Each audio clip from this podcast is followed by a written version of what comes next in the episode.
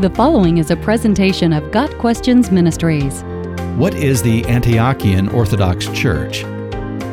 The Antiochian Orthodox Church, more formally called the Greek Orthodox Patriarchate of Antioch and all the East, is a self governing church within Eastern Orthodoxy. The Antiochian Orthodox Church is different from the Syriac Orthodox Church, also called the Syrian Orthodox Patriarchate of Antioch and all the East, which is part of Oriental Orthodoxy.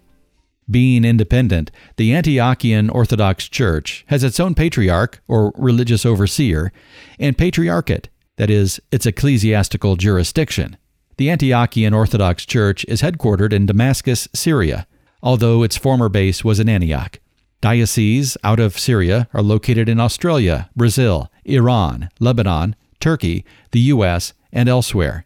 The U.S. Archdiocese is self ruled. According to the World Council of Churches, the Antiochian Orthodox Church has 4.3 million members worldwide. The Antiochian Orthodox Church traces its beginning to Acts 11, verse 26. The disciples were called Christians first at Antioch.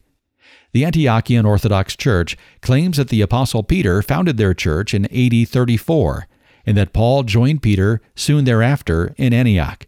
The Antiochian Orthodox Church also points to Acts 6, verse 5, which mentions Nicholas from Antioch as one of the first seven deacons, as an indicator of the importance of the Antioch church in the first century.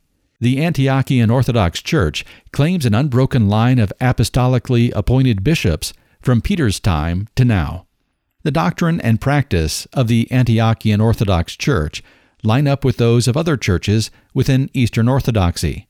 The Antiochian Orthodox Church follows the Byzantine liturgy, although a Western or Latin Rite movement exists within the church.